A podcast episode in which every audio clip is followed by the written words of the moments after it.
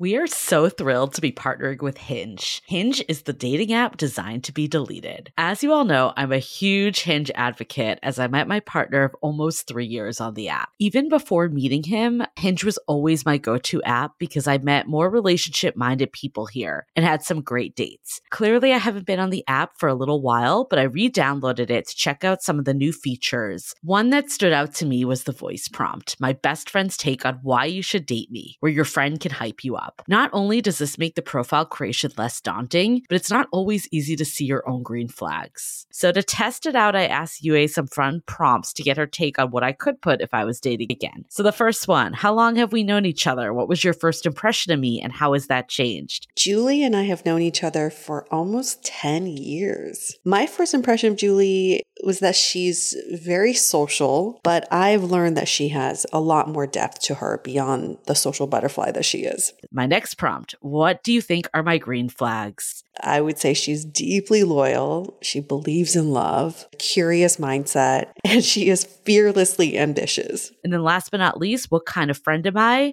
Julie is the kind of friend who will always have your back, no matter what. Damn, that feels nice to hear. So, download Hinge and try voice prompts today. Then find someone worth deleting the app for. I love wine, but sometimes it can get really expensive, which is why I'm so excited that today's episode is brought to you by Last Bottle Wines. If you don't know, they're a Napa based online wine shop with a twist. They offer just one hand picked wine per day until it sells out, which is often in hours. So, new day, new wine, always at incredible prices. We're talking 30 to 70% off retail. And the best part is that there's no subscriptions, no fees, and no minimum purchase, just a daily email with a really great wine. They're offering Dateable listeners 10% off your first order with code Dateable. And now is such a great time to join as their marathon sale is coming up on March 28th and 29th. They flip that one day rule on its head and offer back to back deals, which means that wines are only up on the site for a couple minutes at a time and shipping is 100% free. They send us a mini marathon package of some of their favorites, and let me tell you, they were delicious. Sign up at lastbottlewines.com and use the code DATEABLE and find out why Last Bottle is the most fun way to discover and buy amazing wine. The Dateable podcast is an insider's look into modern dating that the Huffington Post calls one of the top 10 podcasts about love and sex. On each episode, we'll talk to real daters about everything from sex parties to sex droughts, date fails to diaper fetishes, and first moves to first loves. I'm your host, Yue Xu, former dating coach turned dating sociologist. You'll also hear from my co host and producer, Julie Krafchick, as we explore this crazy dateable world. Hello, everyone. Welcome to another episode of Dateable, a show all about modern dating where we dig into the whys of people's behavior when it comes to dating, including your own behavior. Every week, we're like, "This, this was an eventful week. This was an eventful week. This week was not that eventful." Yes, that's good. I feel like we got to a point in this whole cycle that we're like, you know what? We can maybe do our intro not as close, like to the day that we put out the episode, because things aren't changing as as fast. We've stabilized. And then like the last couple weeks we're like, nope, we gotta bring it in again. So it's nice. It's nice when things aren't going crazy in the world. I had a, an epiphany, Julie, and I'll just tell you what happened this past week. Um, it's related to Stop Asian Hate hashtag. If you're on YouTube, you can see it right behind me.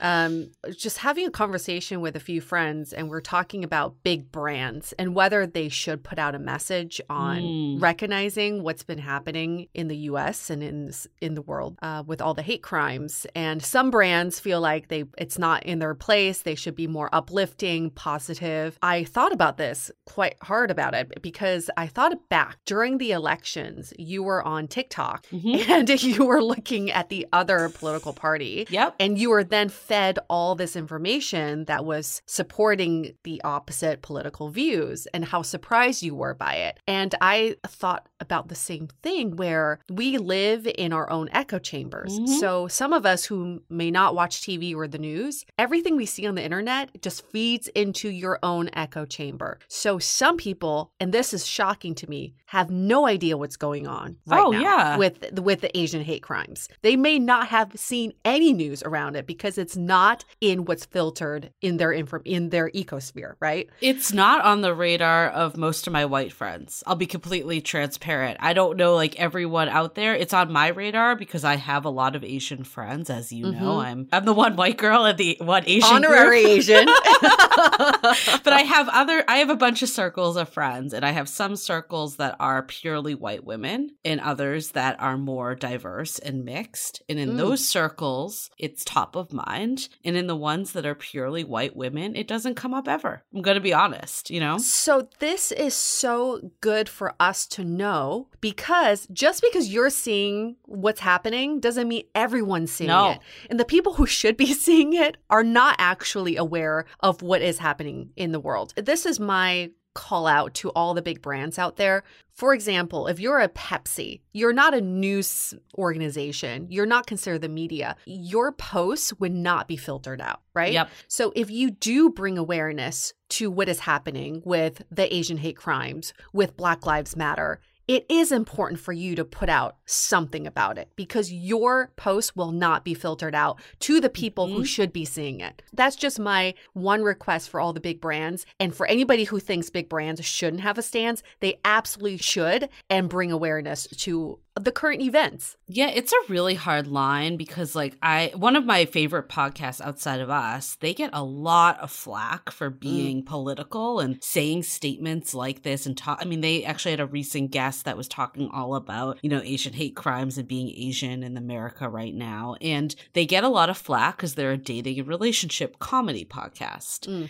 And, you know, I, on one hand, get that. Like a lot of like comments are like, I come here for relief. I don't want to hear about this stuff. I can hear about it in the news. Mm-hmm. But then mm-hmm. on the other hand, I totally get why it's like we have a platform, yes. especially you as an Asian woman. It's like, I want to use my platform for good. And I get it, but I, t- I, I see both sides of it because I, I'm sure we have listeners out there that love hearing this stuff. And a bunch of people in our Facebook community actually reached out and said, said how like they love the last couple intros, but I'm sure there's other people out there that are like, just get to the dating topics. That's why we're here, it. you know? I get it. But it's our house. And my friend Emily posted this, and I just want to read it. Uh, the first task of the activist is to make the invisible visible. Mm-hmm. So whether you agree with our platform or not, at least we're bringing awareness to what's happening. It is the responsibility of any influencers or anybody with a platform out there especially the, these big brands, to just simply bring awareness right. to, to what's happening.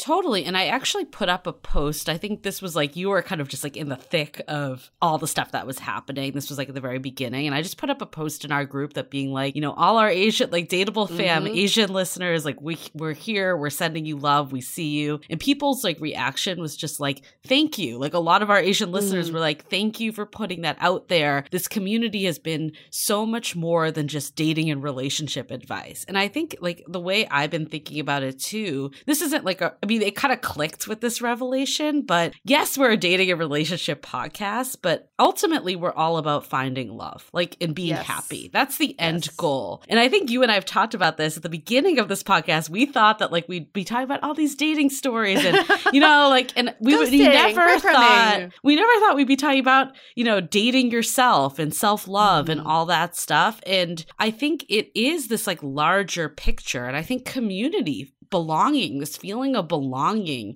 is a huge part of you know dating and relationships even though it feels like it's not related because you're not technically like dating these people i've been thinking about this a lot like i actually went to south by southwest virtual and there was a mm-hmm. lot about this like feeling of belonging right now and community sure. and tech for belonging. And to be honest, this has actually been like my I feel like life mission in a way because even before Dateable, I was doing 500 brunches that essentially brought people together. Like I think I just like have a strong passion in not just a romantic se- sense, just in general of bringing people together. I was thinking about this for myself and I'm like, yeah, of course I want a partner. Of course I do. But I'm also okay now. Like, I have more than enough people that I talk to on a daily basis. Like, I feel a sense of love with community, with whether that's our own Facebook community and dateable community, but also like my community in San Francisco and like all the friends I have, the family I have, like all that. And I think if you're coming from that place, you don't fall into these traps of just like sticking with these people that like treat you like shit for like months and months and months. So I do think it all connects. And also, when you have a sense of belonging, that hate dissipates because that hate is replaced by love. And you're mm-hmm. able to date without hate. And when people don't feel like they belong, that's when they dig themselves into this dark hole of misery, of negativity, um, of, of just hate, you know, yep. for for whatever reason from their past and their dating traumas. So it is so important to find a place that you belong and you have a support system so we can start to date without hate. Yeah, I mean it's actually a perfect tie into this week's episode, yes, which is basically this episode. You know, it's bringing the fun back into dating. Oh, like we need it. And I think it really does stem from where you are. Like, if you're filled with love and abundance in all other parts of your life, you just look at that person as someone new you're meeting, not like, mm-hmm. oh my God, this person needs to fill this gap that's like within me, this void. And then that's where the pressure comes in. And that's when you're like doing the mental checklist and going on the date review, and you're not able to just have fucking fun. Like, that's the goal. And, and why is that so hard? how do you have that fun? You have to understand what it's like to bring play mm-hmm. into dating and into relationships and into your life. So we have this expert on. He really is the expert in play, which just means he is a professional kid. And, and he's able to help us uncover that playful almost childish side and mm-hmm. bringing more lightheartedness to these this really challenging time in our lives. And again, like what you were saying, Julie, dating should be fun. There it shouldn't feel like a job. It shouldn't feel like a chore. It shouldn't mm-hmm. feel like a burden. How can we make this experience more fun for us? Totally. And Jeff Harry is his name. We actually met him through the most dateable contest. He was a supporter of one of our contestants, Tim, and he actually works with with our um, events producer Louise. So there is a connection, like, because they're both in the play space. I still think when I hear play, I still think play parties, sex. I need to get my mind out of the gutter a little, or just keep it there. Why? I mean, I guess technically that is play because it's all about exploration, oh, yeah. right? Like that's the oh, point yeah. of play parties. But yeah, that's a tangent. Um, I think you know with play I personally, for me, like someone that's playful has always been at the top of my like qualities. It's not even like something I've actively seeked out, it's just people that I've meshed with really well. I would describe like my most recent exes both as super playful. But I think what I've learned too is that doesn't mean that there's not a serious side. Like just because you can act like a kid and like I think sometimes people like associate kid like behavior with immaturity, but I don't think that's always the case. Like I think sometimes when you are just so deep and so mature. It's draining and boring. Like I was on dates recently that I'm just like I need to like go home because I'm mentally drained because mm-hmm. we've just been like airing out our dirty laundry, hearing about like exes and like, you know, your past. Like there's a time and a place for that, but on a first date just fucking have fun and get to know each other. Fucking have fun. and have good etiquette. Can we yes. just bring up last week's episode? I knew it would be controversial. We talked about modern dating etiquette, and this instigated many discussions in our Facebook group. One of them being this idea of Venmo requesting your mm-hmm. date mm-hmm. after the date. Oh, God. and I got it handed to uh, Larita here. Okay, so she wrote something that I can totally resonate with. She went on a fabulous date with someone. They went hiking, great banter, and she started to lose interest the minute he asked to split the bill over Venmo. He was like, "Let me get this first, but then I'll Ven- Venmo request you for the half." There's just something so like so petty and yeah. so unromantic about that. I'm I used to, Julie, you know, in the beginning, I used to be all about the man paying for the date. I've now shifted. I think I should be equal, like 50 50. But to me, that means taking turns, wanting to pay for yes. your date the want, not the need, but the want to want want to pay for your date and to, to put a smile on their face to be like, I got you, like this is mine. And mm-hmm. then I mm-hmm. know they're going to get my next meal or whatever adventure.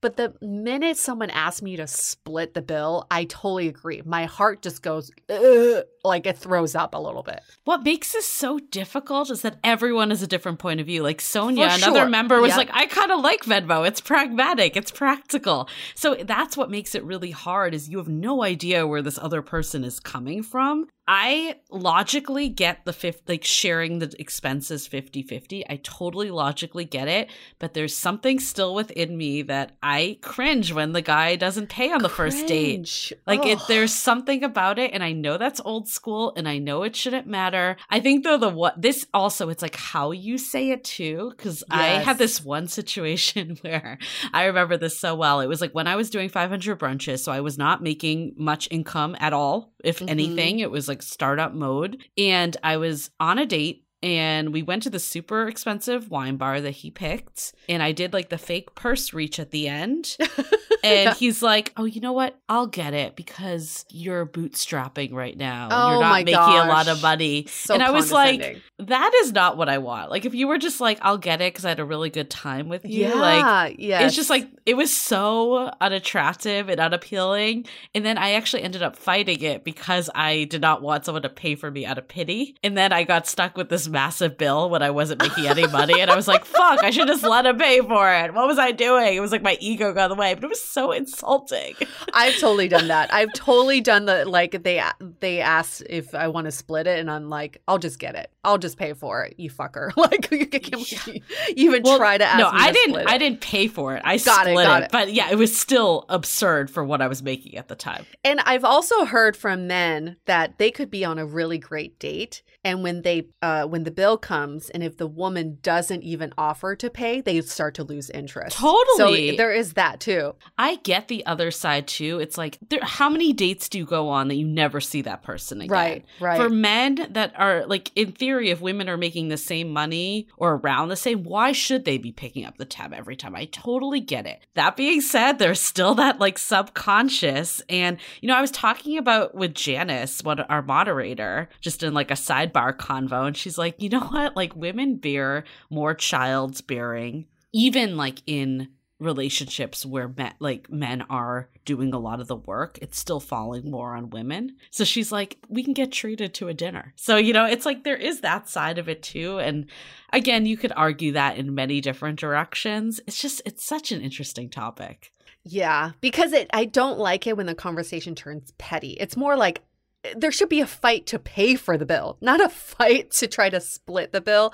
I want to go out with someone where I'm so enjoy their company so much that I want to show my appreciation mm-hmm. and I want to pay for their meal or their drink. You're right. Everybody has their own stance on it. There's no right or wrong, but there is something about like asking to split the bill that just totally kind of grosses me out. Not gonna lie, grosses me out. I think for me, it's like the beginning. I'd love it if someone picked it up on like the first yeah. couple dates or even the first one, even the second. Like, fine, let's split it, or I'll pick it up. Like, the first one, I do want to feel like treated. There's something that's like deep rooted in my feminine, like the way I grew up as a woman. I feel like I had an ex that paid for everything, like all the time. And mm-hmm. to be mm-hmm. honest, he probably shouldn't have been, but he wanted to. And I don't think that's necessarily necessary. I actually feel like kind of guilty about it, like now. Mm-hmm. But it's mm-hmm. like one of those things that, like, you know, to him, he was like, I want to do this. This is my way of like protecting and like providing for you.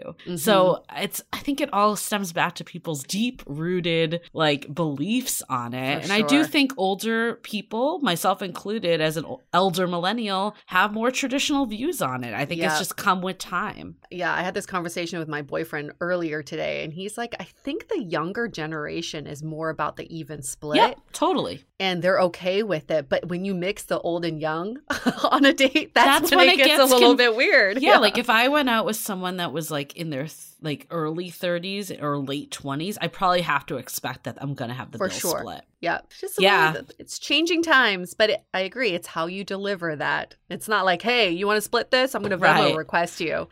so while we're talking about etiquette and you know, play. I did want to share this message I got on Hinge. Oh boy. I don't normally share messages Let on Hinge. Let me get my coffee slash vodka. I actually feel like this is just play gone wrong playfulness is great, but we talk about this on the episode. You kind of have to match each other's energy on play. Mm-hmm. And I was mm-hmm. thinking about it like you can bring playfulness into very early messages and flirting and all that. But the problem is sometimes you don't know the person in their tone in just message. Mm-hmm. And I mm-hmm. think, I mean, I've said this before and people disagree with me. I'm personally so anti these like witty, clever opening lines on dating apps because I think they fall short a lot of times because mm-hmm. there's no tone and knowledge of this person. So this is what I got. I have a photo of myself in a sriracha costume and I probably should actually take this down because it's a little old at this point. But I think part of why I had it up is because I had like some prompt that like my favorite costume was sriracha, and everyone would be like, "Oh, why don't you have the photo up?" It's a great photo, and I it was a great photo, and I think it does bring my playful side out because I do love like Halloween. It's my favorite holiday of yeah, all time. And you made that costume, right? I did. I made it yeah. myself. But anyways, yeah. I think it's t- it's retired now because of this comment has put me over the edge with it. But as also it's time to retire entire this is a photo, but this was the comment I got on it. And I'm sure he was trying to be like funny and witty, but it uh, came try- uh, off. No, no, no. Let's just go into the comment. Okay. You're like trying to. Pretend, I'm trying like- to help him out. Like I don't think his attention was bad, but it just came off so gross. I'd like to twist your cap off and squirt Ooh. you all over my nudes. Ugh. And then there's an emoji of noodles and a crying, laughing. Face. Ew. Okay, nudes like noodles. Yeah, like he was trying to be like twist Funny. on words. Twist, squirt, and nudes should never be in the same sentence together no. when you're that's your opening line. Just no, and I think it was also like he didn't message me late night, but I didn't check the app. So when I actually did check it, it was like 9 a.m. in the morning, and that's what I got. So you have to also remember the state of mind someone might be in when they're receiving it. Like I opened my phone, I was like, ew. Like I like my stomach, like I like threw down the phone phone because I was so repulsed by it. Yeah, I mean that's like a comment you can make after dating for a little bit and you know each other's sense of humor, but yeah. when you don't, it's, it comes off creepy. Squirt should just nobody should use the word squirt. It's like the word moist. No. Those two words should not be used when you just start dating someone. If you're in person and you're like laughing and you're like, I want to squirt on your dudes, like joking, like I think that could be it could I don't know. Even even I that, don't think the way think, you just said it, I was like grossed out by you. like literally just I don't know. I'm thinking about like some of my ex I don't think my exes would have said that, but I, I am thinking about like if they were to say that, would I be grossed out? I don't know if I would have, but I think just seeing that in text, I definitely was. Yeah. You're like, no, I'm not. grossed out regardless. Do you remember the time when I was on Tinder and this guy, the oh messages that we had back and forth with the emojis? He was super playful in the beginning. I was like, this guy's funny. He's very clever and witty. And then he was like, So I'm just curious, how do you feel about he put a, a, tongue emoji and an eggplant emoji. So I'm like, blowjobs. I mean, sure, I there. I don't have any particular feeling about them, but I've done them. And then he's like, great. So how do you feel about? And then he put tongue emoji, eggplant emoji, and another tongue emoji. and I had to ask, like, whose tongue is that second tongue? And he said, mine. like, whoa. So you're asking how I feel about both of us sucking the same dick. That is not no longer play for me. That's just borderline wacko. Like that we haven't even met. I'm gonna give him credit though. if he if he had put, But if he had, no no, if he had put that in text, you would have been repulsed. But because he threw it in with emojis you gotta you got a conversation started You'd- but you know i put on my podcaster hat i was super curious so i asked him what he meant and he actually went into his fetish and how he mm-hmm. and his ex-girlfriend found someone on craigslist that they would suck dicks with and uh, it was the part of their pastime he just wanted to get out there like are you into this or not if you're not we're not gonna meet we're up we're moving on yeah we're moving on so maybe you're right maybe it's better to just put it out there from the get-go maybe this guy I was like, I am really into twisting, squirting on your nudes. And if you're not in for it, let's not meet up. I don't know. The way he did it, I think he was just trying to be clever. But you know, I, know, I think we'll is, we'll go on this episode. We're obviously going to show how you know you can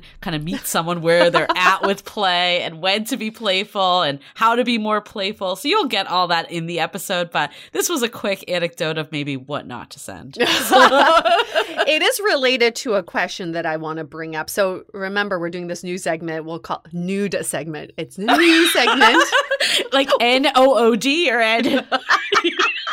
we're now calling it the nude segment every week. hey, you know what? If people are listening to this, this is a great way to drive YouTube traffic. Hey guys, we're doing a nude segment now. Come to our YouTube page that is the way the YouTube channel is gonna grow. that should be the, from the title is nude segment. Nude segment, and then we just have censor bars. That's a brilliant idea. Anyway, let's park that for a sec. We'll, we'll, we'll brainstorm that later. Well, yeah, yeah. We'll iterate. yeah. We'll noodle it out. We'll, we'll noodle on that. wow, the word noodle now is going to just have just, a whole new form. I don't want ramen today. I thought I was going to get some ramen.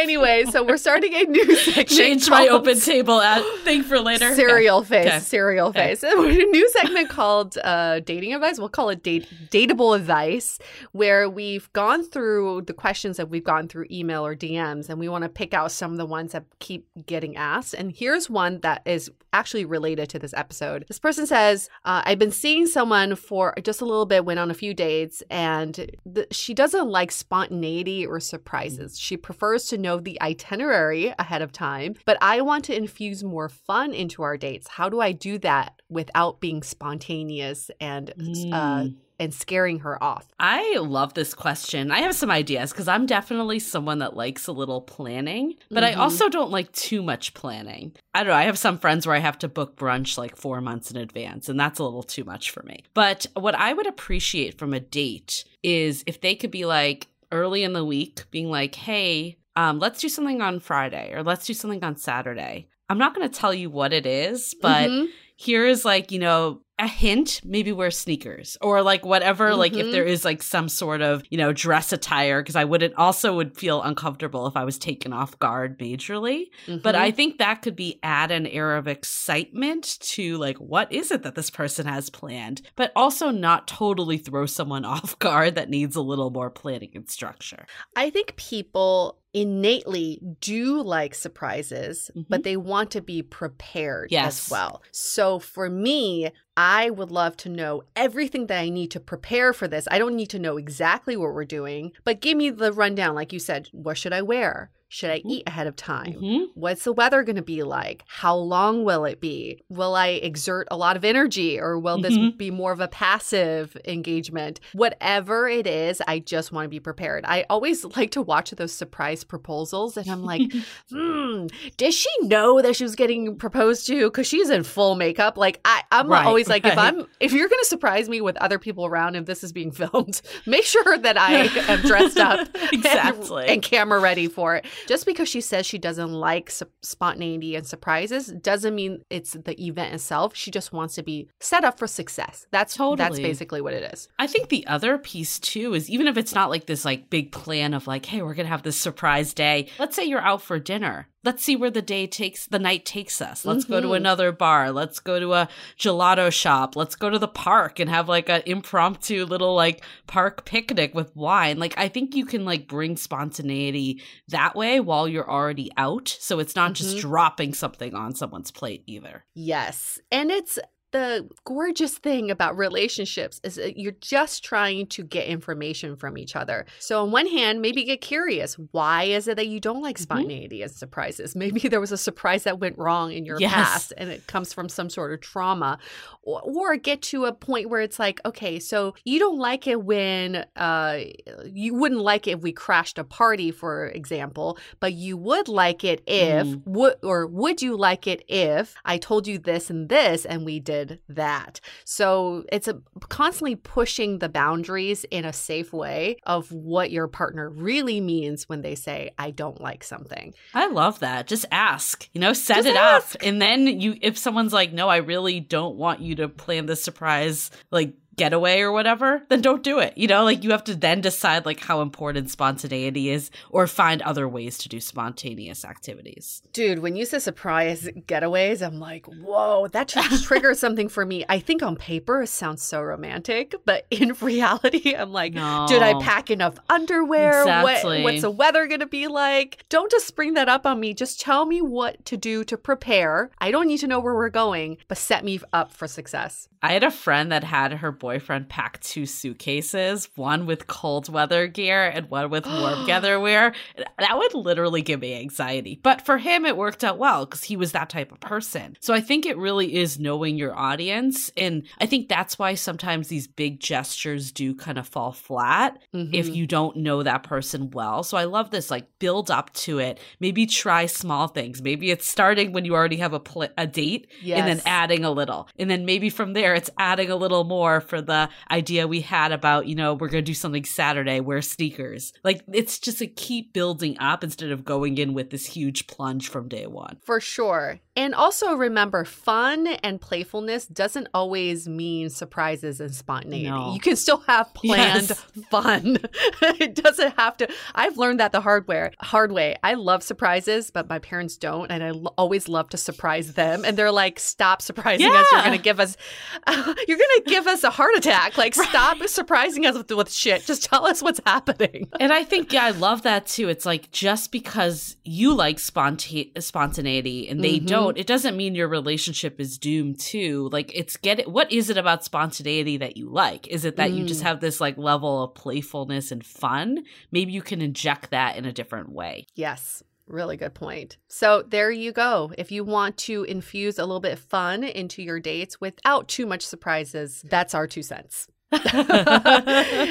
cool. Shall we get into some sponsors? Yes, let's do it. This episode is sponsored by BetterHelp. It is no surprise, Julie and I are huge fans of therapy, especially online therapy, and BetterHelp can do exactly just that. They match you with your own licensed therapist and connect you in a safe and private online environment. I was able to start communicating with my therapist in less than 48 hours super fast. BetterHelp is committed to facilitating great therapeutic matches, and it's more affordable than traditional offline counseling. Their licensed professionals specialize in everything from stress management, uh, anxiety, trauma, dating, and grief. We at Dateable wish for all of you to live a happier, more wholesome life. And we think therapy and prioritizing your mental health will accomplish that. So, as our listener, you'll get 10% off your first month by visiting our sponsor at betterhelp.com slash dateable. Join over 1 million people who have taken charge of their mental health.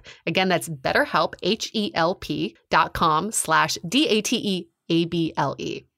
This episode is sponsored by Apostrophe, a prescription skincare company for people that are ready to take their skin seriously. I've struggled with skin issues all my life, ranging from acne, uneven skin tone, and now aging. And now with all the mask wearing, it's exasperating my skin issues. And then Apostrophe comes to the rescue. So here's how it works. You fill out an online questionnaire about your skin concerns, snap a few selfies, and a board certified dermatologist creates a customized treatment plan just for you. Your medications are then deliver to your home. Easy. It took me maybe three minutes to fill out the questionnaire and upload my photos, and I've already started my treatment. And I'll update you all on how that's going in a few weeks. So far, I've seen a drastic reduction in my maskne. That's mask acne, in case you didn't know. In the meantime, get $15 off your first visit with a board certified dermatologist at apostrophe.com slash dateable and use our code dateable. This code is only available for our listeners. To get started, just go to apostrophe.com slash dateable and click begin visit. Then use the code DATEABLE at sign up and you'll get $15 off your dermatology visit. That's A-P-O-S-T-R-O-P-H-E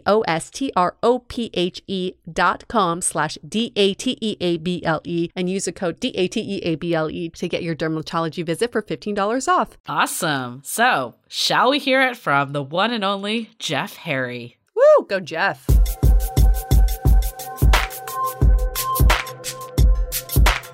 Here's the deal dating should be fun, right? And sometimes we forget that dating should be fun. We treat it like a job, we treat it like a chore, mm-hmm. we treat it like our number one enemy when dating is about finding someone that you love spending time with. Why should it feel like a chore? So, our guest today is here to help us bring playfulness back to dating. And before we get to what playfulness means, because I'm sure there are lots of different definitions of play, I just want to introduce our guest of honor. His name is Jeff Harry. He's 42 years old, currently lives in Chicago. He's been there for the past year and a half during COVID, obviously like everyone else who's just been somewhere else during COVID, but he still has a place in Oakland. Look at you with your pied-à-terre. Uh, originally from the suburbs of Chicago, he's pretty single and he has been taking a dating sabbatical. He's an international speaker, positive psychology coach, and founder of Rediscover Your Play, where he shows individuals and organizations how, how to tap into their true selves, to feel their happiest and most fulfilled all by playing. Julie, when I say the word play, what do you think of? I think of play parties. so our mind is in the gutter.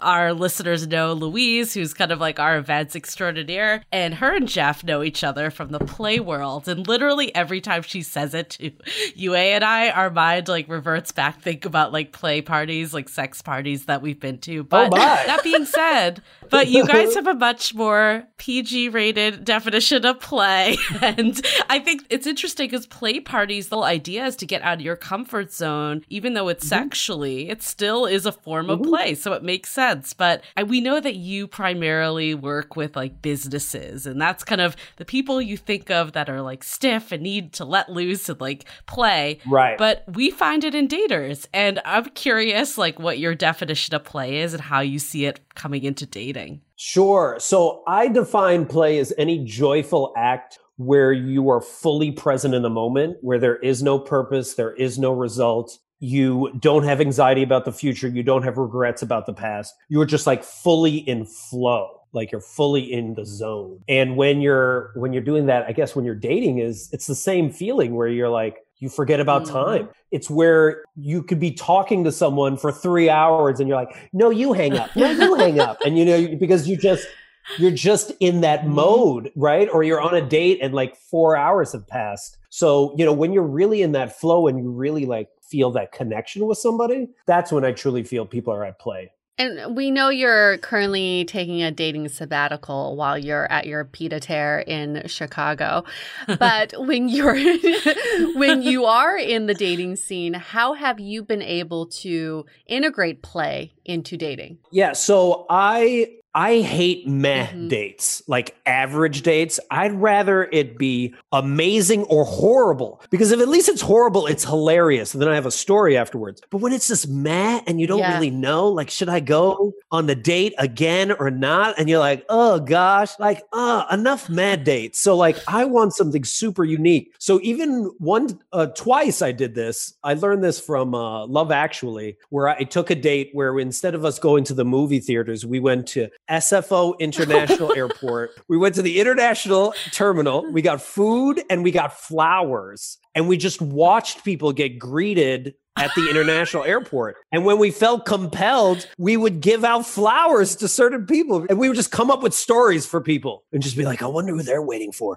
You know, and it was just like, it was a different experience. So, like, I'm all about that. One time I went randomly horseback riding with someone. I had never even met them before, but I'm like trying to have, like, ex- I'm trying to have play experiences because Plato didn't say this quote, but you really do learn more about a person in an hour of play than a year's worth of hmm. conversation. So, why why not have like experiences mm to actually learn about that person instead of just people talking about what they like to do? Why don't you just show what you like to do? Because that I feel speaks more volume. I love this idea of the airport. Like, was this like an early date or were you guys dating for a while? I need more details. This is an early date. Yeah, I, I, took two different people on, on that date. It was super interesting. SFO staff knows Jeff on a regular basis. He's like a regular at right, the airport. Just like, They're like, here is, he is again on his first date. here it is again. Is he picking somebody up? Why does he have food? Why does he have a whole platter? So, what was your date's reaction when you're like, hey, we're going to SFO? Well, she like knew who I was, so she was like, yeah, oh. that sounds super fun. So, and that's the other process of it, right? If you ask somebody to go on this like ridiculous date and they say no, that's mm-hmm. a good thing mm-hmm. because then mm-hmm. you're filtering out who's down and who's not down to do this, right? Like imagine if someone that like loves to work at uh, soup kitchens and it was just like my first date's going to be at a soup kitchen. So even if it doesn't go well, I know that I have another person that's doing work alongside me. Like you would just experience something brand new with mm-hmm. that person. So I'm all about doing that. I mean, personally, for me, like someone that has playful qualities is such a turn on. Like all like totally. my past like exes, like definitely would describe them as playful. Like that's something that comes to mind. And I might not have done like necessarily like playful activities as much, but there's something about their demeanor that was very playful. Like my most serious ex like broke into song from Fiddler on the Roof like on our first date because and then like from then we had like a shared, you know, bond over this movie. And my other ex like had this it was just like this ridiculous this thing that he like had like stuffed bears that he was obsessed with. And he like started naming my pillows that like resembled bears. And we had like this whole like secret like love story between my pillows and his bears. And I know that sounds oh my God. so freaking ridiculous. no, that sounds but it was so cute. And like when you like someone, that shit's adorable. And I know it sounds super weird. That's but... No, it's perfect, right? Because why is it perfect? Because it's weird, it's strange, it's nerdy. It's it's everything that we actually are, right? I think a lot of times we have as Chris Rock says like our representative for the first date and it's like, "Hello, mm-hmm. this is me mm-hmm. and this is what I do for a living." You're like, "I don't want to meet that person. Adults are boring. Adults are so boring, not because they're actually boring, but because we mm-hmm. pretend to be normal when none of us are normal. We're all super weird, so why not lead with the weird. Just to be lead clear, the, the Bears did not come out on the first date. It was probably like two, three months in. But yes, it's I agree with you. I mean, no, but it, I'm all about that. You know, it's just you know, I, I think I shared you on this one TikTok video of someone that was like on one of their first dates. Uh, the guy asked his uh, soon to be ex girl, soon to be ex girlfriend. Okay. yeah, soon to be ex girlfriend. Uh, hello, whoops. No, but so so the so the date idea was he goes, okay, pick a number between one and ten, and she was like seven or something, and then he goes, all right, pick a number between one and one hundred, and she's like ninety four, and then he's like, all right, let's go, and she's like, where we're going, and they went to I think like a Goodwill or a Salvation Army, and then it was for seven dollars and ninety four hmm. cents. Mm. He got to she dressed him, and then he dressed her, and then they went to some really fancy restaurant. Now obviously some people like, I would never do that. But it's just like if you pick your way of playing and if the person is down to yeah. do it, then you're going to learn a ton about them right there. And then again, just to redefine, like play is any joyful act where you forget about time, mm. right? So it can be anything mm-hmm. can be play. There's not just certain ways in which this is play and this is not play. It's all up to you how you d- define that. Mm. If that's y'all just reading books at the library, sweet, nerd out. Like, yeah. do you, do you, boo boo. I think it's like if you it forms a connection though because it's like an inside joke it's like inside you know activity that you're not doing with every last date so i love it okay so i'm i'm very i'm very intimidated by this i enjoy play in a relationship but in dating it's a little hard one because i'm lazy i just feel like oh just go to a bar go to a restaurant it's just easier and two sometimes i feel like when the play someone creates is not suited for me mm. it becomes daunting Oh, so I agree. Let's maybe you can give some advice around how people can create play that's customized for their dates. Right. So first off, I hate forced play. mm. So if someone's like, "Let's play," and you're like, right. "I have 30 minutes. I don't really care. I don't really want." You know, I think it's part of the discussion, right? Like when you are interviewing the person before you meet them, you just start talking about like things that you find really fun, and you try to find mm-hmm. what like connects to both of you. Part of the reason why I mentioned like go weird and be like nerdy is because you also are trying to filter people out, right? You know, when I've been at bars or like cl- dance clubs or whatever it would have you, you see the same person there, the same CrossFit guy named Chad, who, you know, who like, you know, does finance. You're like, we've made that guy. We know that guy. I don't want more of that guy. And how do you like filter that out? It's through play. It's also about even how you go about meeting people because if we're always like going to to certain places and that's where we're supposed to meet instead of being like, let me just do something mm-hmm. fun, right? Let me just go to this woo woo camp or this self improvement camp. I've met more people that are closer to my shared values when I go to something like that than me going to like a bar or Whole Foods at the takeout line and just hanging out there, even though SF Chronicle says that's the place to be.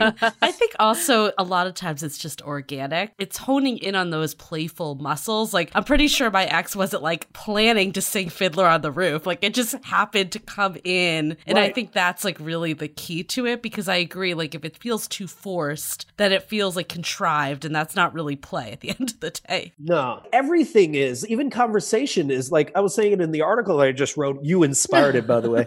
so it's like improv where it's like you're doing a yes mm-hmm. and with people whenever you have a conversation with them. You know, you start off and you're like, hello, well, hello, well, what are you doing? What is it? You know, and you start joking around about something that you appreciate about each other other and you're yes anding each other. And only what happens when it doesn't feel right is when someone either negates it or it just mm-hmm. doesn't vibe. So this is all about active listening and this is all about like reflecting back what you've heard. And all of that is part of the play. I'm not just saying you, Yue like, hey, you got to get out there and go to LA's international terminal tomorrow.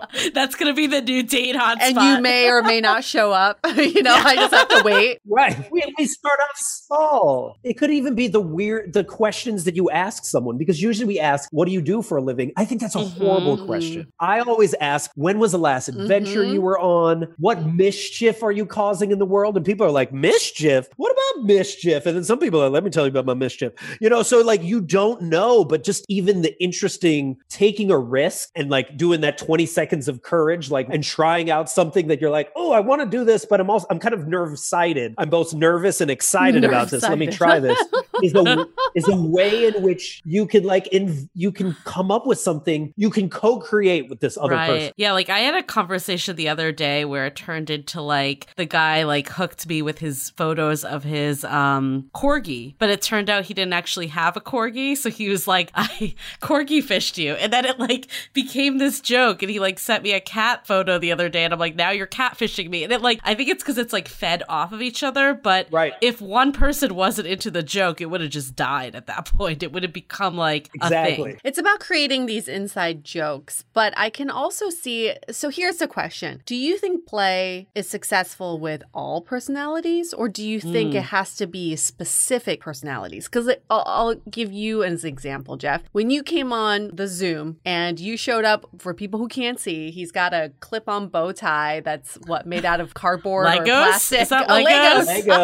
Lego. Lego. Immediately, I turned on my playful side side because I was like, right. yes, this guy is here to have a good time. So I feel like you brought that out of me, but is it because I already have that kind of personality where the playfulness may be dormant and it just needs to be like stimulated? Or do you hmm. do you think that everybody has has that inside of them? Oh, everyone has it. But I feel everyone has it in a different way, right? Not everyone is like extrovert with their play. Some people are very introverted. See, I also talk about how play is the opposite of hmm. perfection, and perfection is rooted in shame and ego and and not looking stupid and peer pressure right like it's all the things from high school that we hated the most but play is experimentation it's curiosity and that's what i feel like is a better or just a really more enjoyable way to approach dating or or your whole mm-hmm. life mm-hmm. because then it's just like you're able to let go of mm. expectations. You know, expectations are the thief of joy and adults get so fixed on results and that was why why 2020 was such a tough year for so many people because on top of all the loss and the pain, also they had all these dreams December 31st, 2019 right. of what was going to happen. I'm going to get married. I'm going to change mm-hmm. the world. You know, I'm going to start my business. And then all those things didn't happen. Right. And when we get fixated so much on that result, it destroys the present. It destroys the process. And how many times have you been on a date and you're like, all right, you know, this person is shorter than me. Should, you know, what are our babies going to look like? Oh my gosh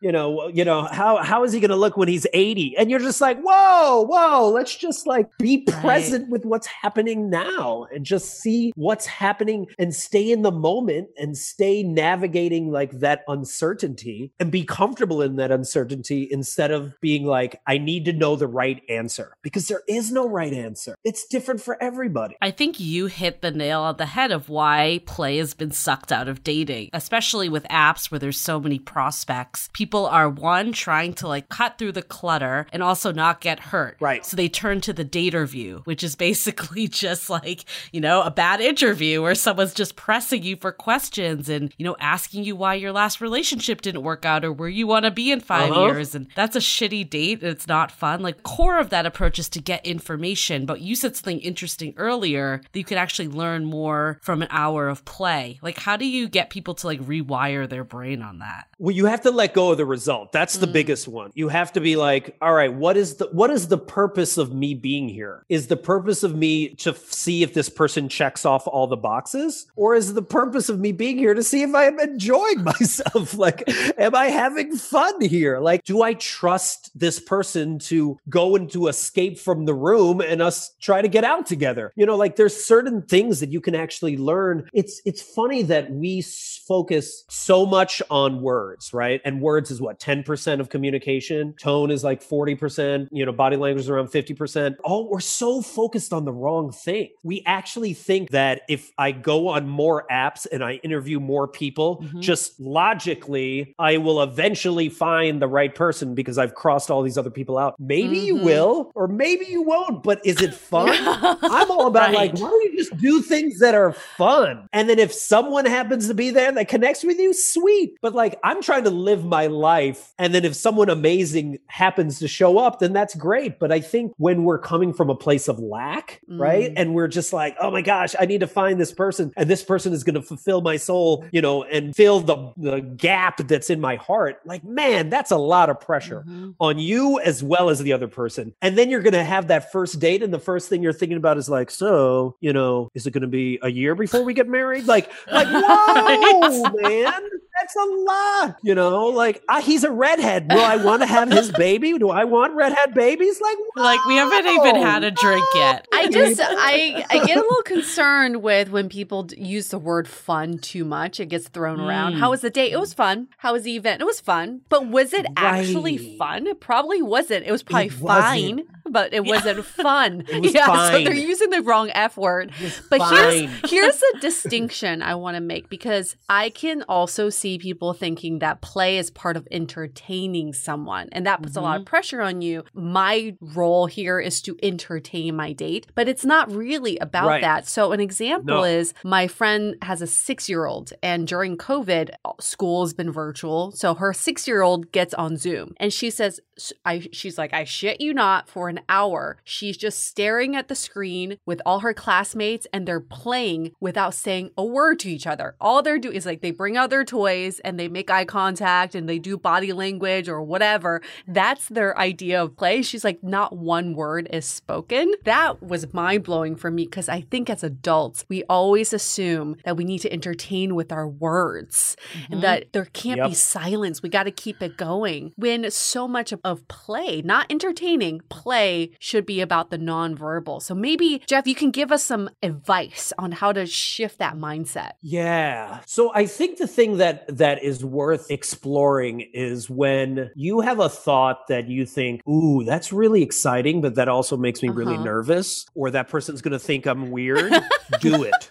do that thing do that thing and here's the what here's the reason why because maybe maybe it is let's just talk about like the silence thing let's say it's just like hey i want our first date i love to read oh you love to read let's just go hang out in the park and we read right next to each other That's the play. That's the play. That's fine. Like the, again, it's open because you're just trying, you're testing, you're experimenting, mm. you're trying things out. And I think a lot of times we actually want to entertain the person because we want them to like us, mm-hmm. even if mm-hmm. we don't like them. Right. Even if we don't like them, we're like, well, I want this date to go well because I wanted some good reviews on on Uber or Lyft. I don't understand why we had like a dating Uber, but like so yeah, Julie and I were talking about it how we get really good mm-hmm. at interviewing people. Like we get really good at at asking really good questions. And also, I'm really good at being vulnerable. So at the end of the, the date, the person is like, man, right, this went right. really well. And man, they sh- Jeff shared a lot. He was quite vulnerable. It's like, nah, I share that right. with everybody. Like, that's just my threshold of vulnerability is just more than most people. So I think what I recommend doing is again, play is like a dance, it's an mm. exchange, and you should be showing them what your type of play is, what is what your type of interest is so that you're you don't feel like you're entertaining them, but you're like, hey, I'm doing my thing. Oh, you're doing your thing. Oh, here's what I love about my thing. Oh, I love that. Oh, what are you doing? Just like mm-hmm. the kids mm-hmm. do, where you're just like kind of curious and then you go back to your thing. So then you're staying within yourself and you're not trying. The reason why dating is so hard and exhausting and feels like work is because we're trying yes. too hard. Mm-hmm. We're trying to be somebody else. We're always mm-hmm. playing a mm-hmm. role, but why not play a role that we actually want to play? Yeah. I mean, I think the best best dates are when it just feels like two friends that are hanging out and it's not like a formal thing. Those right. have been by far the best dates I've ever had. You know what's interesting though is I can hear people saying, like our audience being like, but don't we need to get like deep? Don't we need to like share our life's like goals and ambitions and all the stuff that isn't really considered play, but more like, you know, the deep talk? We actually ran a super interesting dating experiment a while ago. It was a love is blind experiment off of the TV show. And Yue and I, along along with all of our listeners, we were convinced that one of the like the guy Ryan was going to pick this one woman, Taylor, like because they had like this spiritual connection. Deep, they bonded, deep. yeah, like all this. Like they kept talking about like in the check-ins, like how deep they were bonding. So we all thought like across the board he was gonna pick her, and then he ended up picking another girl, Lacey, because she was fun. That was his like exact mm-hmm. words. But that being mm. said, it kind of petered out, and maybe Taylor actually would have right. been the better long-term partner there? Like, how do you balance both and like what is your thoughts about you know going deep and also being playful does it have to be one or the other no i mean pl- play can be deep too like i do this on clubhouse all the time i do like introspective play where we ask like really hard questions like all right this is the tombstone play game here lies jeff best remembered for embracing play being his nerdy self and loving cobra kai you know and and like that is that is like a sentence that everyone then has to answer on Clubhouse. So, like, there are ways in which you can ask really interesting questions. What about the 36 questions that make you fall in love? You could ask one of those mm-hmm. questions on one of your first dates. Again, it's it's about where do you want to go? You, do you want to get deep right now? Let's go deep right now. Let's let's pick one question out of the 36 questions, or my friend Jan who has these ask deep question cards, and we pick one and we answer that. Like that can be that can all be it. Or you can just you can just be like, okay, tell me your worst dating experience. And then as y'all are sharing that together, you know, all of a sudden you start to peel the layers off and you're like, oh, wow, that that's real. And then maybe you feel comfortable enough to ask then, why do you break up with your last person? Or one of those like really hard questions that was in the the dateable game show that was like, oh, the V card, everybody was so vulnerable, right? Everyone was passing out their V right. cards. Hey, this is just a side conversation, but it's it seems like you have a lot lot of fun on dates. You're very playful. Why are you taking a dating sabbatical? I would assume that you just love dating. You just be out there dating night and day. now here comes the hard hitting questions. Whoa, night and day. Jeff doesn't work. He just goes on dates 24 7. Right, right. That's just what I do. hello, everybody. No, well, the, well, the reason, I mean, there's also another reason why I'm in Chicago. So I came to Chicago originally, partly because of COVID, but also because my nephew I was trying to help him graduate from high school. Um, so he moved in with me and I helped him get into college. So I moved back, you know, October of 2019. But also, a person that I was dating lived oh. in Chicago and I was living in Oakland. So I was I spent the last year and a half with her and like I got really close to her and her kids and it was amazing and and then it ended up mm. not working out. So like I'm still here in Chicago and planning to head back but like I went all in to be like I got to see this mm-hmm. through, you know, and I put my heart and soul in it and I got like super hurt mm. and I'm sure she did as well but you know, I feel happy that I at least explored it and took the full risk. Right. And I think that lesson can be learned in the dating world is I can't believe I'm quoting quoting We Bought a Zoo, but it's just like, you know, the movie with Matt Damon, by the way. Um, 20 seconds of insane courage. Like, all you need is 20 seconds of insane courage, 20 seconds of sheer bravery, and like everything can mm. change. And I feel like at every moment you have that. And one thing that my friend Angie Cole taught me that I thought was really powerful and helped me in my relationship. Angie, you know, and her her boyfriend um have this uh rule about it's called open hand. Not open marriage, not open relationship, but open hand. It, it goes off of the analogy that like you have this open hand and a bird can land on it at any time. Like a relationship, it can fly away mm-hmm. at any time. And that is what a relationship is. Every day you have to decide like do I want to stay here or not? Do I want to love this person again today? Almost like you're getting remarried each each and every day. And she found that's much more powerful than when we're like, you mm-hmm. can't leave, because then it seems like a mm-hmm. trap for both people. So, like, I just try to operate off that. And like, I go all in, I get my heart broken, but like, at least I enjoyed the ride. Mm. Right. And I feel like that is the thing we're so scared about. We're so scared to get hurt, but also that's where all the joy and the fulfillment and the play is. It's in mm-hmm. that same deep end of the pool where you also might get hurt. You know what I find so fascinating? fascinating about you is that like you have the now we're now, he's, now he's scared. He's like, where is this going? The bow tie's like, off. You have, you have, Let's go deep. I'm all about going deep. That Let's is kind of what I'm, I'm saying though. Is I feel like you have this like persona that's like this fun play guy, right? Like that's like your whole mo. You have the Lego bow tie and all that, but you also have this deep side. Like I remember when you shared the story about like going back to like help your nephew get through high school. Like that's like a very serious side, and I guess guess my question for you is like, how can people kind of like balance the two? And like, can people ever come off as just being like too playful and get like not taken seriously and kind of miscategorized? Has that ever happened to you? I mean, Yes, I mean, I mean, I run, I run stuff for like Fortune 500 companies, and all the time they're like, "Who in the world is this ridiculous dude?" but as soon as I help create like a psychologically safe like workplace for their staff, and they're like taking risks, and all of a sudden they're like, "Oh, this super weird dude actually is helpful," you know. So I think a lot of times, again, we're trying to be like, "What is the right way? Can I be more normal?" You know, and and Viola Davis says this all the time, like, "You either claim who you are, or you end up chasing your work." worth for the mm-hmm. rest of your mm. life. And how many people do you know chasing mm-hmm. their worth, like constantly looking for validation and being like, is this the right way to date? Should I be on mm-hmm. Hinge? Should I be on Tinder? Should I be on Coffee Meets Bagel? Should I be?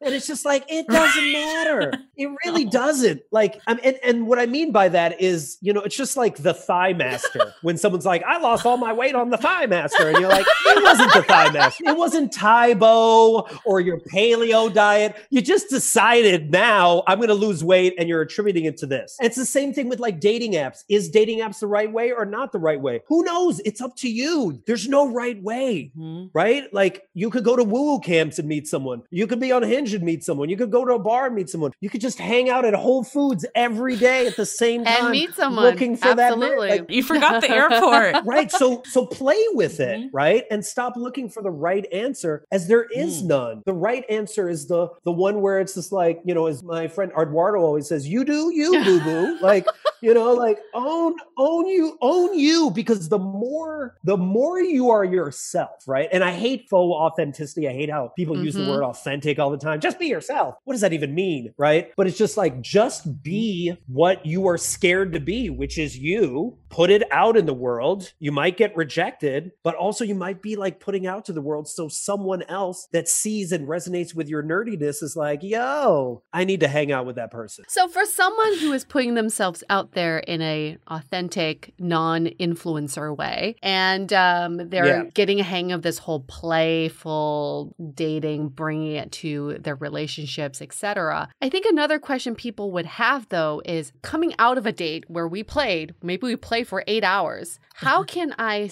tell if that was a good date versus I just created a really fun, playful mm-hmm. environment. Mm. I can see myself going on a date with you, Jeff, and we we hang out for eight to ten hours. We're mm-hmm. playful. We're doing all this and all that. And I come out and I'm like, I think that was a bomb ass day. I think we're like we're falling in love. And you could just be like, that's a Tuesday, you know.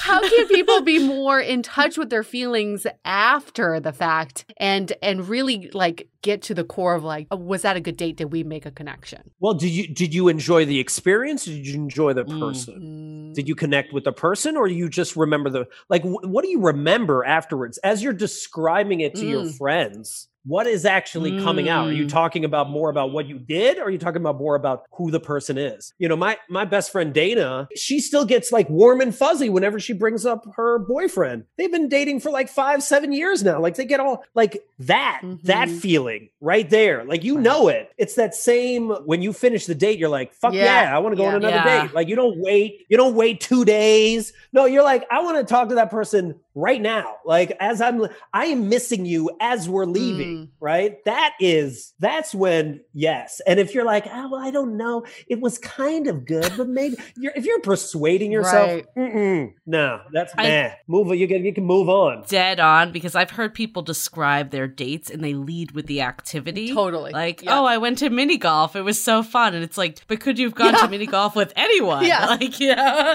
and i think right. that is a telltale sign of like is it the person person or is it the actual date? Because I think the best dates, you could literally be doing nothing. Like it almost doesn't matter where you go because it's just the personality yeah. that you're jiving with. Yeah. And also, like, if you're like, okay, I don't know what playful activities I can do, right? Let's say you're just like, I don't, I don't play. There's a lot of people like I work with, like I had a lawyer client once that was like, I don't play ever. Sounds like, and I was like, well what, well, what do you do? And she goes, well, I take people that hate each other and I get them to agree on one thing. And I was like, oh, tell me more. And she was telling me, she was like, ooh, that's that's your play. Mm. That's how you play. So again, it's very broad. So here is a play experiment you can do with your friends to like actually identify ways in which mm. you could play more and then maybe yes. play more in dates. So you reach out to 3 to 5 of your closest friends. You can also do this on social media, but it's better to reach out and like talk to your friends. I know over the phone, scary. And so you ask them these two questions. Um, and the first one is like what value do I bring mm. to your mm. life? Like what do I do for you? Like why are we friends? Because I think a lot of times we we forget what impact we have mm-hmm. on people's lives, right? So that's the first one. And then the second one is when have you seen me come most alive? And this is based off the Howard Thurman quote of like, don't ask what the world needs, ask what makes you come alive, because what the world needs is for more people to come mm. alive, right?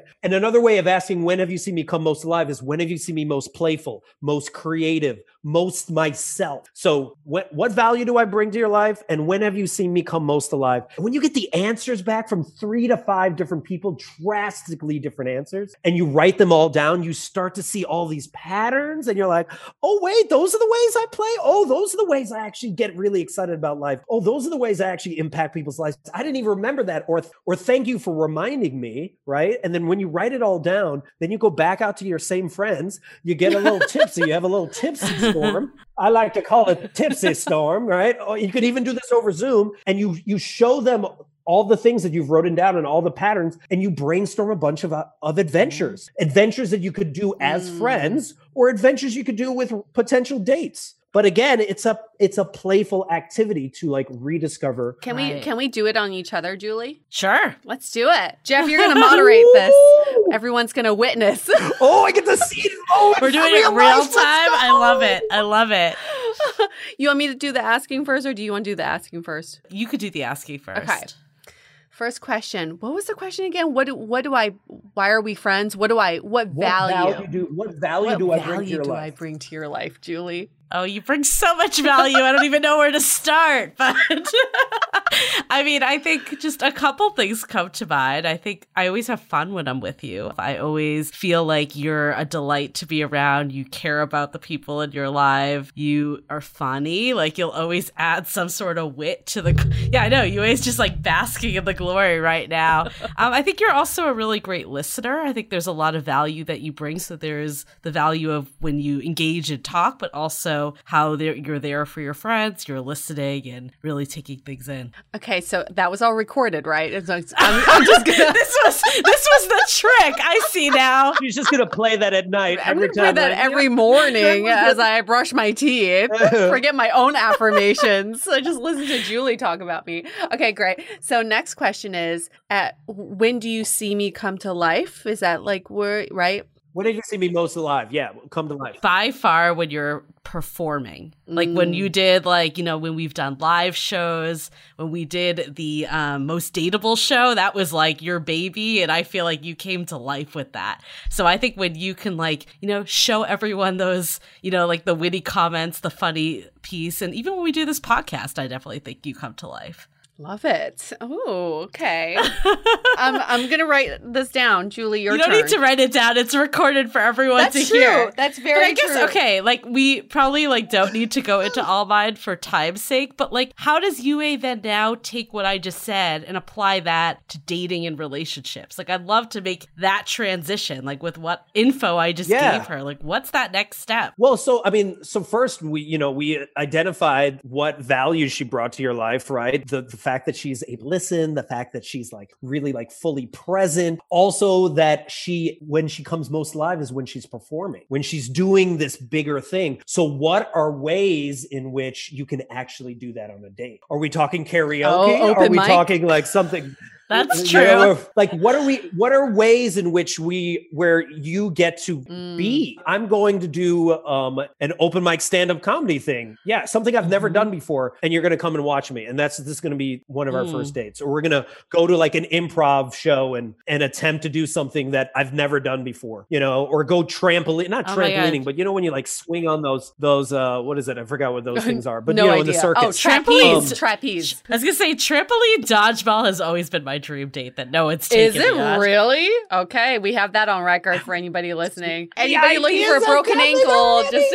but I would ask you, Yue, like, mm. what are some ways that you love to show up? You love to perform. You love, and then, and from there, we would dive mm-hmm. into that mm-hmm. more. And and especially when you're asking multiple friends, they're going to give you a lot of different yeah. answers. Yeah, I love this idea of like activities you could do, but I can also see people being like, I'm not sure if I'm ready to take the plunge and do an open mic tonight, but I mean But again, remember it's it's it's catered to right. each person. Mm-hmm. So someone else might say something that's much more subdued and be like, you know, you love to like read poetry one on one with someone. Okay, sweet. Then that's what we're going to do. It doesn't have to be something right. so mm-hmm. overt. I think a lot of times we think like again what you said earlier, you way like play has to be entertaining for mm-hmm. everyone. No, it doesn't. Play doesn't have to entertain anyone. I make ridiculous TikTok videos and people are like, "Oh, I love them." And I'm like, "Great, but they're not for you." I'm just making yeah. it for me. Like this is my play. This is how I'm playing. And if you want to join the party, as Elizabeth Gilbert says, like a bunch of people join the party for Eat, Pray, Love, but my next book, no one cared. So whatever. Like I'm still doing this for me. Julie, do you remember when we sh- set up Shelby mm-hmm. on those two dates and she and Matt, I think was his name, they yep. they crashed a party in Hayes Valley. Yeah. And I still remember that was a really that was a memorable date for her because they didn't plan it, but he kind mm-hmm. of like he's like I think there's a party going on up there. Should we go check it out? And they went and they pretended they knew people there and that was like a really great bonding moment. And that's like small play. that, that's like right. not grand gestures, right. but it's spontaneous. Right.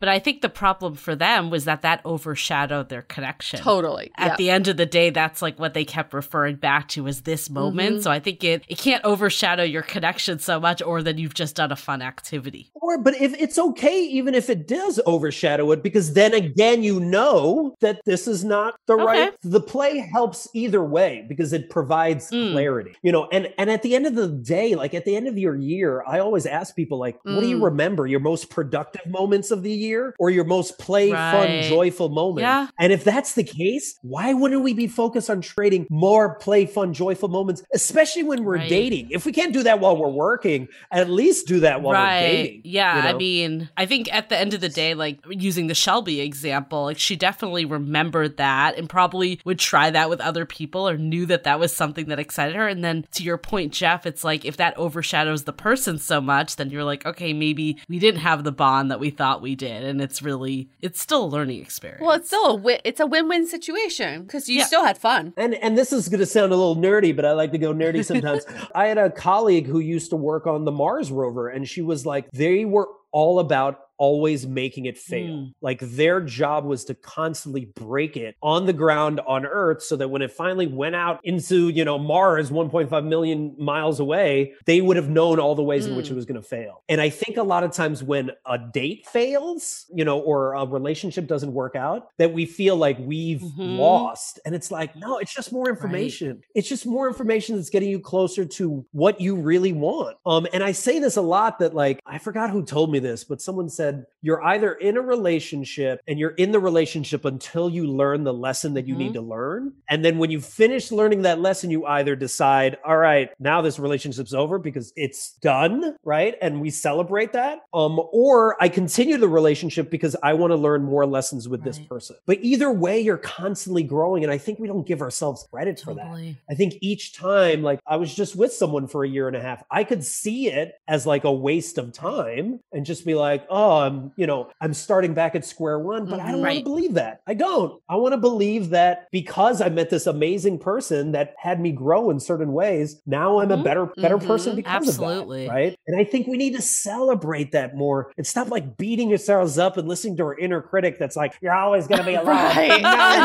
Like, that's not Send true. that person to time out. They should not be playing. Right. I mean, I think it's interesting. I'm just like thinking back to like dates that I've had too. And like like one of the ones that stands out with like one of my exes is that we just like took the cable car like three times, like back and forth, like all day for no reason. I mean, it cost a shit ton of money because those things aren't cheap, but it was like just like it wasn't like this like out of the box, like crazy thing, mm-hmm. but it was super fun and playful. And I'm curious, Jeff, because like I'm not the type of person that has like all these unique hobbies and like does all this like interesting stuff. And like actually, I've had great dates that I've just gone to a bar and like talk to someone yeah. and it still felt playful to me and i think i do have yeah. a playful side that comes out with certain people especially like what else can be like a way that people can like show their playful side that's not necessarily like an activity Hmm. Well, let me hear. Let me approach it this way. so, so my my friend Desiree taught me this, and Desiree is someone that travels all over the world. She like lives in a van and just drive, travels everywhere. Um, and she learned that she could change her entire day by simply asking the question, "How can it get any better mm-hmm. than this?" Mm-hmm. And she asked that with like curiosity, like, "Ooh, how can it get any better than this?" Right? And I, you know, I'll tell you by day today, right? Like I woke up this morning and then I made a TikTok video. Ooh, how can it get any mm. better than this? Ooh, then I I hopped on a podcast with this guy from London, uh, and we talked about play all day. Ooh, how can it get any better than this?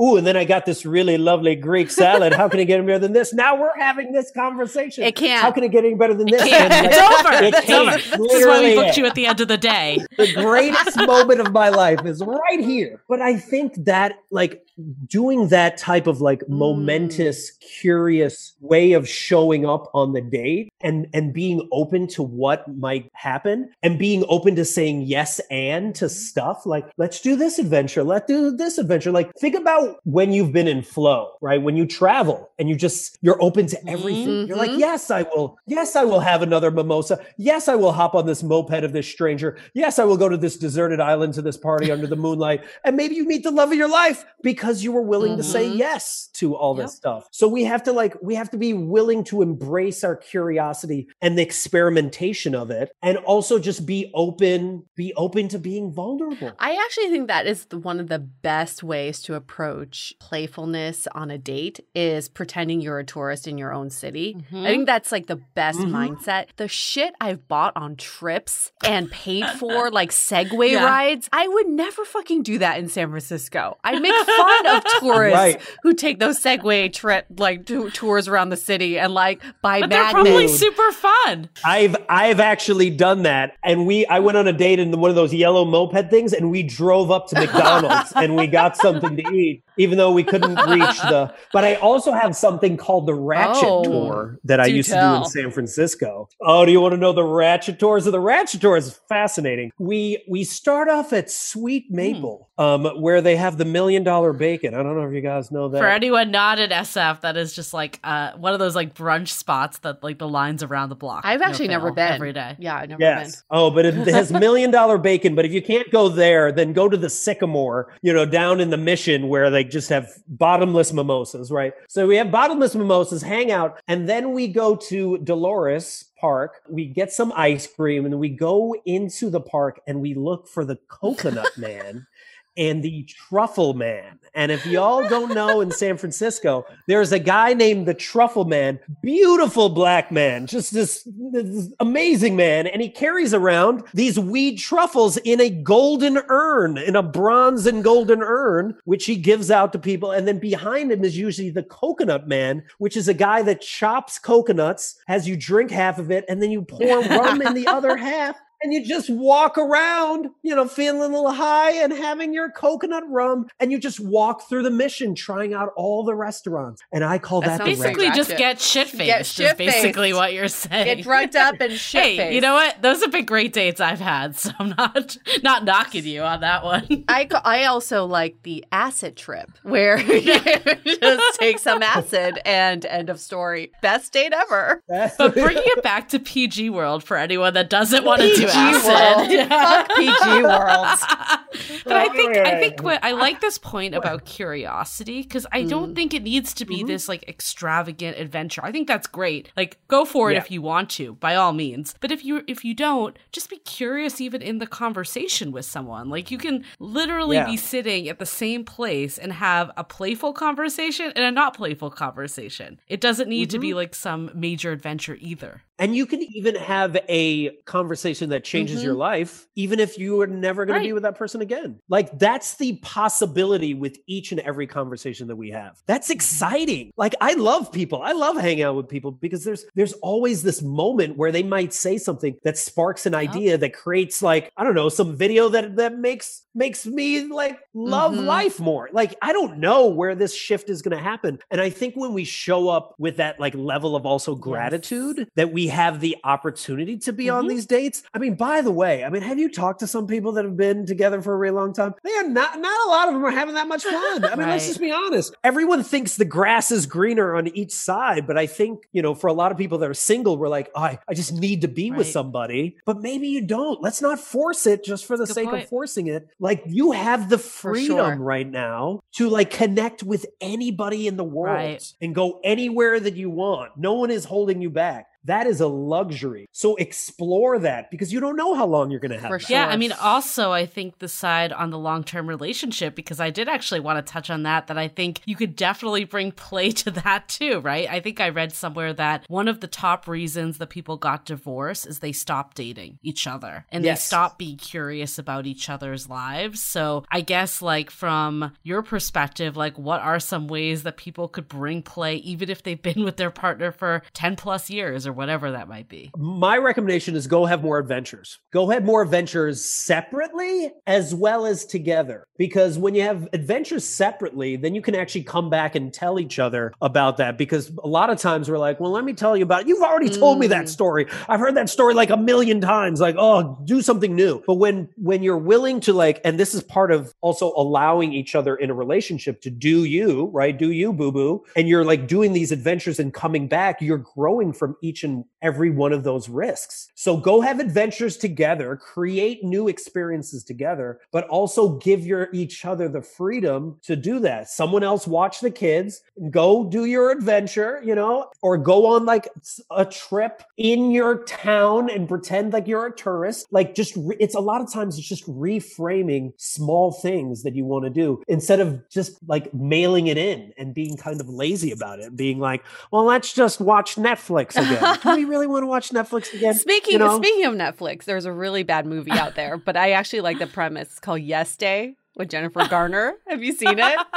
it's a really bad movie, but the premise is she and her husband have been married for so long, they have a bunch of kids and things are getting like not fun. And there's a trend going on going around at school that there's a yes day where one day mm. you say mm. yes to everything. The parents say yes to the kids, the kids say yes to the parents and they have this fantastic, really memorable day where nobody gets in trouble, but you just start expanding outside of your creative comfort zones. And I think that's something that couples can can do too. What if you give each other a yes day once a month and then you just mm-hmm. say yes and you just keep building upon the yes, yes, yes. I love that. Or or why don't you as a couple go get mm. lost? Like go get lost in the city, you know, hide your phones or you can't pull out your phones and you got to get back some way. Like there's some adversity in in each and every one of the adventures. Like when you go travel and you have those like horrible experiences of like, oh my gosh, and you know, we couldn't get on that plane and couldn't get on that plane. You know, later on mm. you talk about that with a certain level of like gravitas right. and like excitement. So I think that's the part is is simply asking yourself and your partner each and every day, you know, hey, when was the last adventure mm. we went on? What type of adventure would you want to go? On? You know, and do you want to go on this adventure with me? Mm, I like that. Well, this has been so many insights in this whole thing. I mean, we're gonna kick off some takeaways, but I think the biggest one for me is that you know, like we always say that just treat each date as getting to know a new person.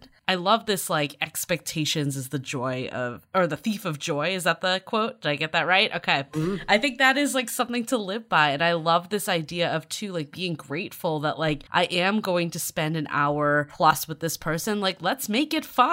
Like, let's enjoy this time. And it really is a shift in mindset and how you approach things. And I think it's not like, you know, you can't be deep because you're playful. It's not an either or. It's how can our play mesh together? And I think at the end of the day, really what we're trying to do here is form memories together, whatever that yeah. might be. And like, that could be an adventure, it could be an activity, it could be an inside joke, it could could be whatever it is, but that's how you bond to people is when you have a shared experience. And when you just go on these dates and there is no shared experience, that's when it's meh, right? Jeff has something to add. You just inspired oh. something. You inspired this other thing. No, I, I, you, you, ah, something you said was just so just resonated with me. So thank you so much, um, uh, no, it reminds me of there was this talk and from Shia LaBeouf. And, you know, he was at Oxford Union, and he was talking about when people want hmm. selfies, mm. and he he knows when people want to take mm-hmm. when they're like just asking questions to build mm-hmm. up for the selfie, so they can ask the selfie question, and he knows when they are giving, where where there's an exchange, and it's just like, hey, we're hanging out, we're connecting, and then all of a sudden we decide, mm. hey, you know, let's take a selfie. Maybe we'll, mm-hmm. maybe we won't, right? And I think we have to be aware, even with ourselves, when we're in dates, what do we do? Are we are we just thinking thinking about what oh, we can oh, get? Or are we thinking about what we can give? You know, and how, even if this date doesn't end up to be the love of your life, how you can also impact that person right mm-hmm. now in that conversation. There's something that you might spark with them so that they actually realize the thing that makes them come most alive. Like, again, that's part of the adventure. That's part of of being in the yeah. moment instead of being like when we're in the take mode, we're like, okay, how much do you make? like, yeah, you know, what are you giving me? What is your 401k sound like? like we can feel, we can yeah. feel it. We can feel when the person is taking, feel it. And that is what it makes it like, ugh, like what, what do you want from mm. me? And when we're having more shared humanity, which I'm really hoping we have in the mm-hmm. post pandemic mm. world, we see more people as like human beings and not as as just something that is filling a mm-hmm. role from you. You just triggered my last takeaway is like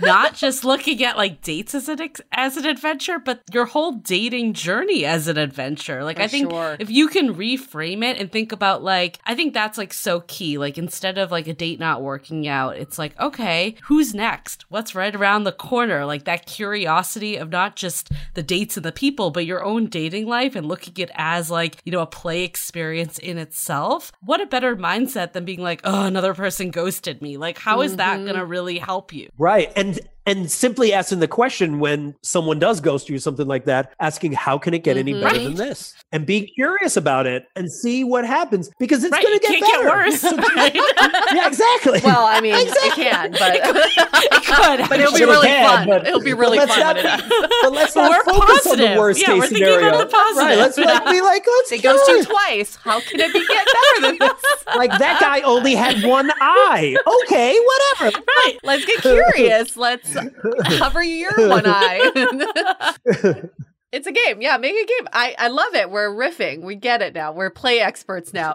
My biggest takeaway is you inspired me for this, Jeff. And feel free to uh, take this for, for yourself too. Uh, play is bring a pebble to the river. You All you need to do is bring the pebble and you throw it in the river and you don't know what ripple effect it's going to cause. You don't know which way the, the mm-hmm. pebble will go, but all you need to do is bring the pebble. We don't need to know the big picture of what how how it's going to affect the river. You just have to bring that one thing to the table. So I like this idea because it also goes into this analogy is really synonymous with what we've been talking about is this yes and we keep building. Mm-hmm. And the mm-hmm. best times I've had on dates and with my current partner is when we keep saying, should we try it? Yes. Should we do that? Yes. Mm-hmm. Should we do this? like, should we go here? Let's do it. And it becomes so fun, and you just keep adding mm-hmm. and building on top of each other's requests and questions. And that river just keeps it keeps flowing, and the ripples keep getting bigger and bigger to bigger waves. And that's what that's how I see play. But you just need to bring mm-hmm. in that one little pebble. Ooh. Maybe it's a question, maybe it's an activity, and just see where it goes. And I love when Yue said that. She said it with a yeah. little mischief should yeah. we try it? Should we? And then the energy. Right. Do you feel the energy? Like you can feel it, right? We know it. I think a lot of times we ignore it because we're like trying to be mm normal. And it's like, no, all of the possibilities are in the weird. Mm. You know, Will Smith, what it says this on the opposite side of fear is like everything you've always wanted. And it's just yeah. like, yo, so then let's go there. let's go to that deep end of the pool and just see what happens. I think tone can be playful. I mean, mm-hmm. I think mm-hmm. that's like at the end of the uh-huh. day, doesn't need to be. I love this takeaway of the pebble because it's like what we're saying is I think sometimes we get in our heads that play needs to be this like Grand. huge activity yes. and it's like a lot of pressure, yep. but it just needs to be something small, small that we see the reaction and if we both jive from it, and then it will just naturally happen. It doesn't need to be like you coming to a date with a deck of cards ready to go go. Right. Like if it go right. if it goes that way, great. You know, I'm going to be a magician. Let me stand for you. Exactly. no, because and and what it's what you said also. It's like play is just you being you. It's you being you. You wearing your Lego uh, bow tie is a great example of a pebble because if you did that on a date, it might have inspired me to bring my own bow tie, which is actually my dog's bow tie. And then we would have a conversation about that. Maybe we bring our bow ties and we wear it to Whole Foods, and then we mm-hmm. and then we barter our bow ties for our oranges. I don't know. right. Or someone that doesn't want to bring a bow tie, they could see the bow tie and they'd be like, "Oh, I used to play with Legos," and then it goes like yeah. into another. Right. it you could just, just never know. spiral yeah. and so many ripple effect in different ripple directions. effect.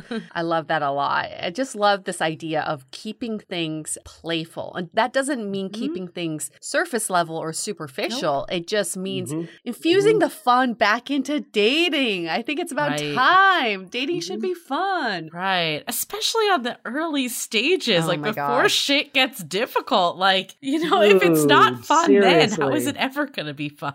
And and I love I love this quote from Elizabeth with Gilbert. How many like, quotes you know, do you have in your repertoire? I'm just, I just, I just they're I've all counted, in my head. I've counted. You're not even like reading them. That's the best I've, part. I've counted twelve already in this episode. Yeah. Like, what's crazy was I was on a podcast once where I had to, I had to be Elizabeth Gilbert. You had to oh, play a oh. character. That was the podcast, and mine I was supposed, so I had to memorize all of all of her work. So like now it's just like embedded in my head. But the one that I love is like personal transformation doesn't happen until you get tired of your own mm-hmm. BS, like your own bullshit. And it's just like, what is the bullshit that you're telling yourself? Like, what is the what is the limiting belief that is holding you back? What's the old story? Like, one of my old stories was I was the guy that a woman would date right before mm. she got mm. married. You're the fluffer. That's you're the relationship it. fluffer. Oh, the fluffer, right? So there's even a term for it, right? And why why do I tell that story? Because it actually benefits me. It gives me the benefit of not having to like continue mm-hmm. to go out there, and it also makes me look good, right? It makes me look like the hero in my own story instead of just confronting them be like, mm, is that mm, really right. true? Like, is that the thing? Like, why am I telling the story to limit myself from what yep. is possible? And I think we a lot of times say those limiting beliefs because we're just mm-hmm. scared. We're just scared Absolutely. we're going to get hurt. And guess what? You are, but also you also are going to find such love and adventure and, and all of the joy. And like, that's yep. living. It's both. It's all the sadness, all the angry, all the grief, all the fulfillment, and all the play play all wrapped mm-hmm. together like a roller coaster. And that's so much more enjoyable than just, you know, binge watching Netflix till you die. So let's not, you know, I'm just saying, I love Netflix, but.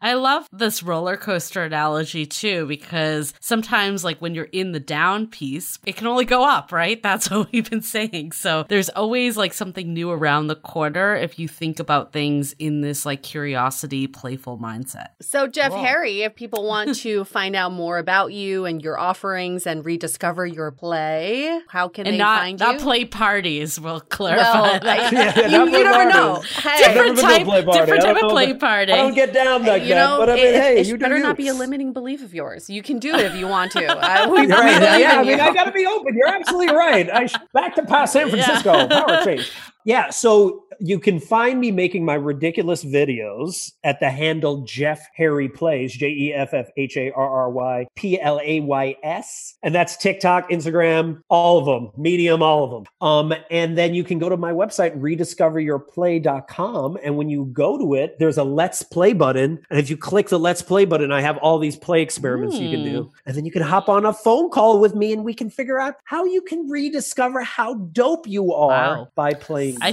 feel fun. like you might be getting a lot of calls. Yeah. From, you got two calls coming yeah, right after exactly. this. we're going to yeah. hang up and then we're going to be like clicking that button. hey, remember us from five minutes ago? Okay. oh, this was awesome. Thanks so much this. for being on our show, for playing with us, letting us play with you. We're going to have you back and you, you, can play with me anytime you want.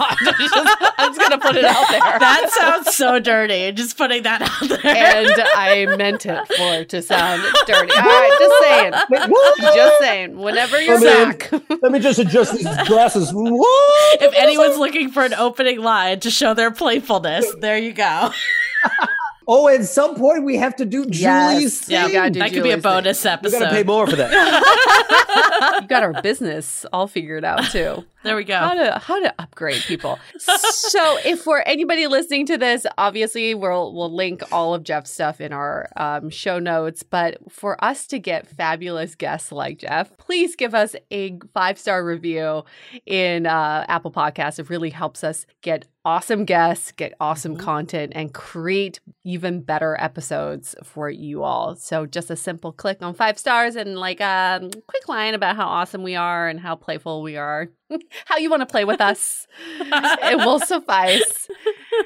And I guess we'll just wrap this up. I don't want this to end, but play never ends. So we'll continue this in, we'll be in back other again. ways. We play with Jeff quite a bit uh, in, on Instagram in our DMs. So. She just keeps saying things. We'll continue, she keeps saying we'll things, but it just like digs a deeper hole. My mind is going in all certain ways that it's going back to the earlier part of our conversation. it all circles back. It just circles back. It all circles back. It's getting hot. it's getting hot in here. Before we get in trouble, let's wrap this up. Stay, Stay dateable.